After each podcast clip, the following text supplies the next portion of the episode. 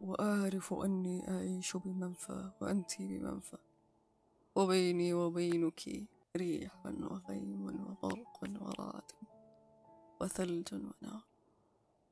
وأعرف أن الوصول لعينيك وهم وأعرف أن الوصول إليك إليك انتحار.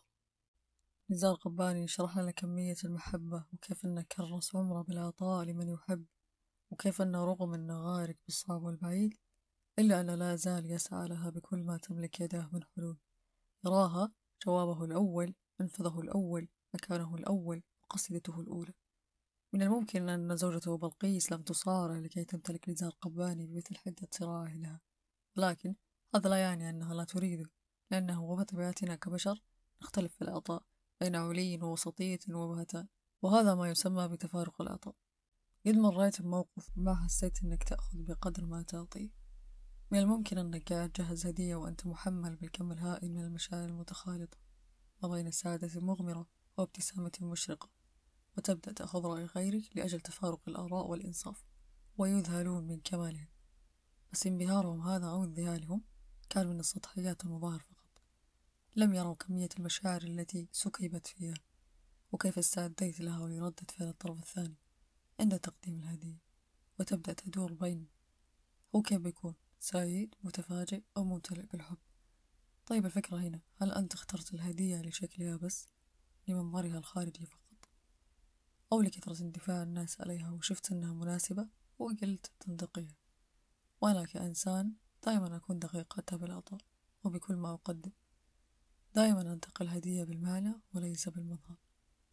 كمثال زهرة التوليب الأغلبية يأخذها كهدية للمحبة أو التعبير عن الحب. مو لمعناها ولكن لمظهرها. ممكن سمعت فيها أو شفتها أو انهدت لك. بس تدري وش ترمز له؟ ترى ما ترمز للحب المتبادل بأي شكل كان أو التعارف. بل ترمز للحب الغير متبادل بمعنى إذا حسيت أن حبك للشخص اللي قدامك عالي أو أنه غير مبالي فيك أو غير مهتم بالقدر اللي أنت مهتم له زهرة التوليب الأنسب لك. وبما أني ألقب بالبستاني أو المزارع بين عائلتي لو باخذ مجال فيه بتكلم بدون توقف أو ملل. ولكن هذا مو موضوعنا اليوم. تبادل العطاء متفارق ومختلف بشكل كبير. ولو دققت شوي تحصل فرق. منها اللي يعطي ويكرس نفسه بالعلاقة بس بالبدايات بسبب اندفاعه ومحبتي للشعور هذا فقط. بس تعال بفقرة وش إحنا؟ يبدأ ينتكس ويحاول يلف الموضوع لأنه ما يبي يحمل بالمسؤولية. ما يبي يتعلق ويعلق ذاته بأي شكل كان. وبيك تعرف إذا أنت الطرف المنفصل هنا ترى مو غلطك مو بسببك ومو أنت مشكلة. وفي اللي يتشتت بالبدايات ويتعلق بالمنتصف ويتمسك بالنهايات. هذا النوع متزن ومنصت ومبالغ بالعطاء وأنا أشوفه جدير وجدا بالمحبة. وفيه اللي يكون خايف خايف طول الوقت طول العلاقة. خايف يعطي وينتكس خايف يتكلم خايف يعبر خايف يبرر. وهذا بسبب انتكاساته بالعلاقات السابقة أو بسبب عدم تشافيه من صدمات الطفولة. وخوفه الشديد من الرفض وفيه اللي صامت يحب بس ما يعبر ما يحاول ما يقول وما يبني شيء ينتظر كل شيء يجي.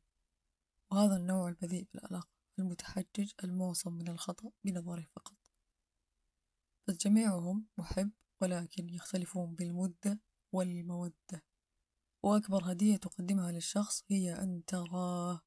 الرؤية هنا ليست بالمعنى الحرفي ولكن أن تراه. ترى قلبه ترى روحه تسمع أنينه بدون أن يتحدث تشعره بالأمان بدون أن يطلب. تراه من غير أن يريك ما هو. طيب نجيب وش موقفنا هنا؟ أو وش المطلوب منا المطلوب منك يا عزيزي تعطي على قد ما تأخذ. مثل ما تأخذ تعطي. لا زيادة ولا نقصان. اندفع كلك إنعام ولكن اندفع لشخص يبادرك الاندفاع. لا ترمي بنفسك للتهلكة وتتذمر من النتائج. وأنت عارف الوضع من بدايته وأعرف من تحب قبل أن تحب. قبل ما تخوض بالدوامة هذه كلها تعلم عن من تحب. ادرس من تحب. لا تسلم قلبك على وهم ولا تعطي روحك وأنت لا زلت تحت الرؤية الضبابية. لا تعطي إجابة لشخص غير مباشر اللي بدل متاهة خله يكملها. أنت مو قاعد تشوف إلا اللي قدامك. واحذر من السخرية والاستهزاء والتمايل على مشاعر غيرك. كن واضحا مستقيما وصل مشاعرك. لا تكون سبيل كل من قرب لك صبيت له. وميز من تحب. ركز من تحب. صيغة منفردة وما لها أي حقية بالجمع. ما يعطى لمن تحب لا يعطى لغيره. كررها في دماغك ألف مرة.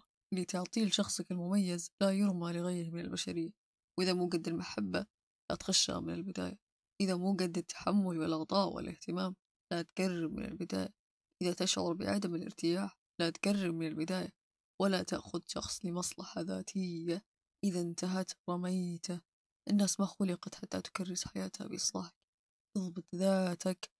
واصلح اعتلالاتك ومن ثم قرر تبني علاقة بشكل محترم وخالي من الدناءة وإذا مو قد اختل بنفسك يا أخي يكون أفضل. انعدم من الوجود ابعد عن البشرية. دع البشرية تتنفس. وإذا أنت تحس أنك غير مرغوب يا أخي امش. يا أخي تحرك. ما حد بينقذك ما حد بيمد يده ويفهمك إنك قاعد بعلاقة تتلاعب فيك طول الوقت. ما حد بينتشلك من الرماد اللي أنت جالس تكرره وتكرس نفسك له بكل مرة أنت مو الغلطان أنت مو السبب.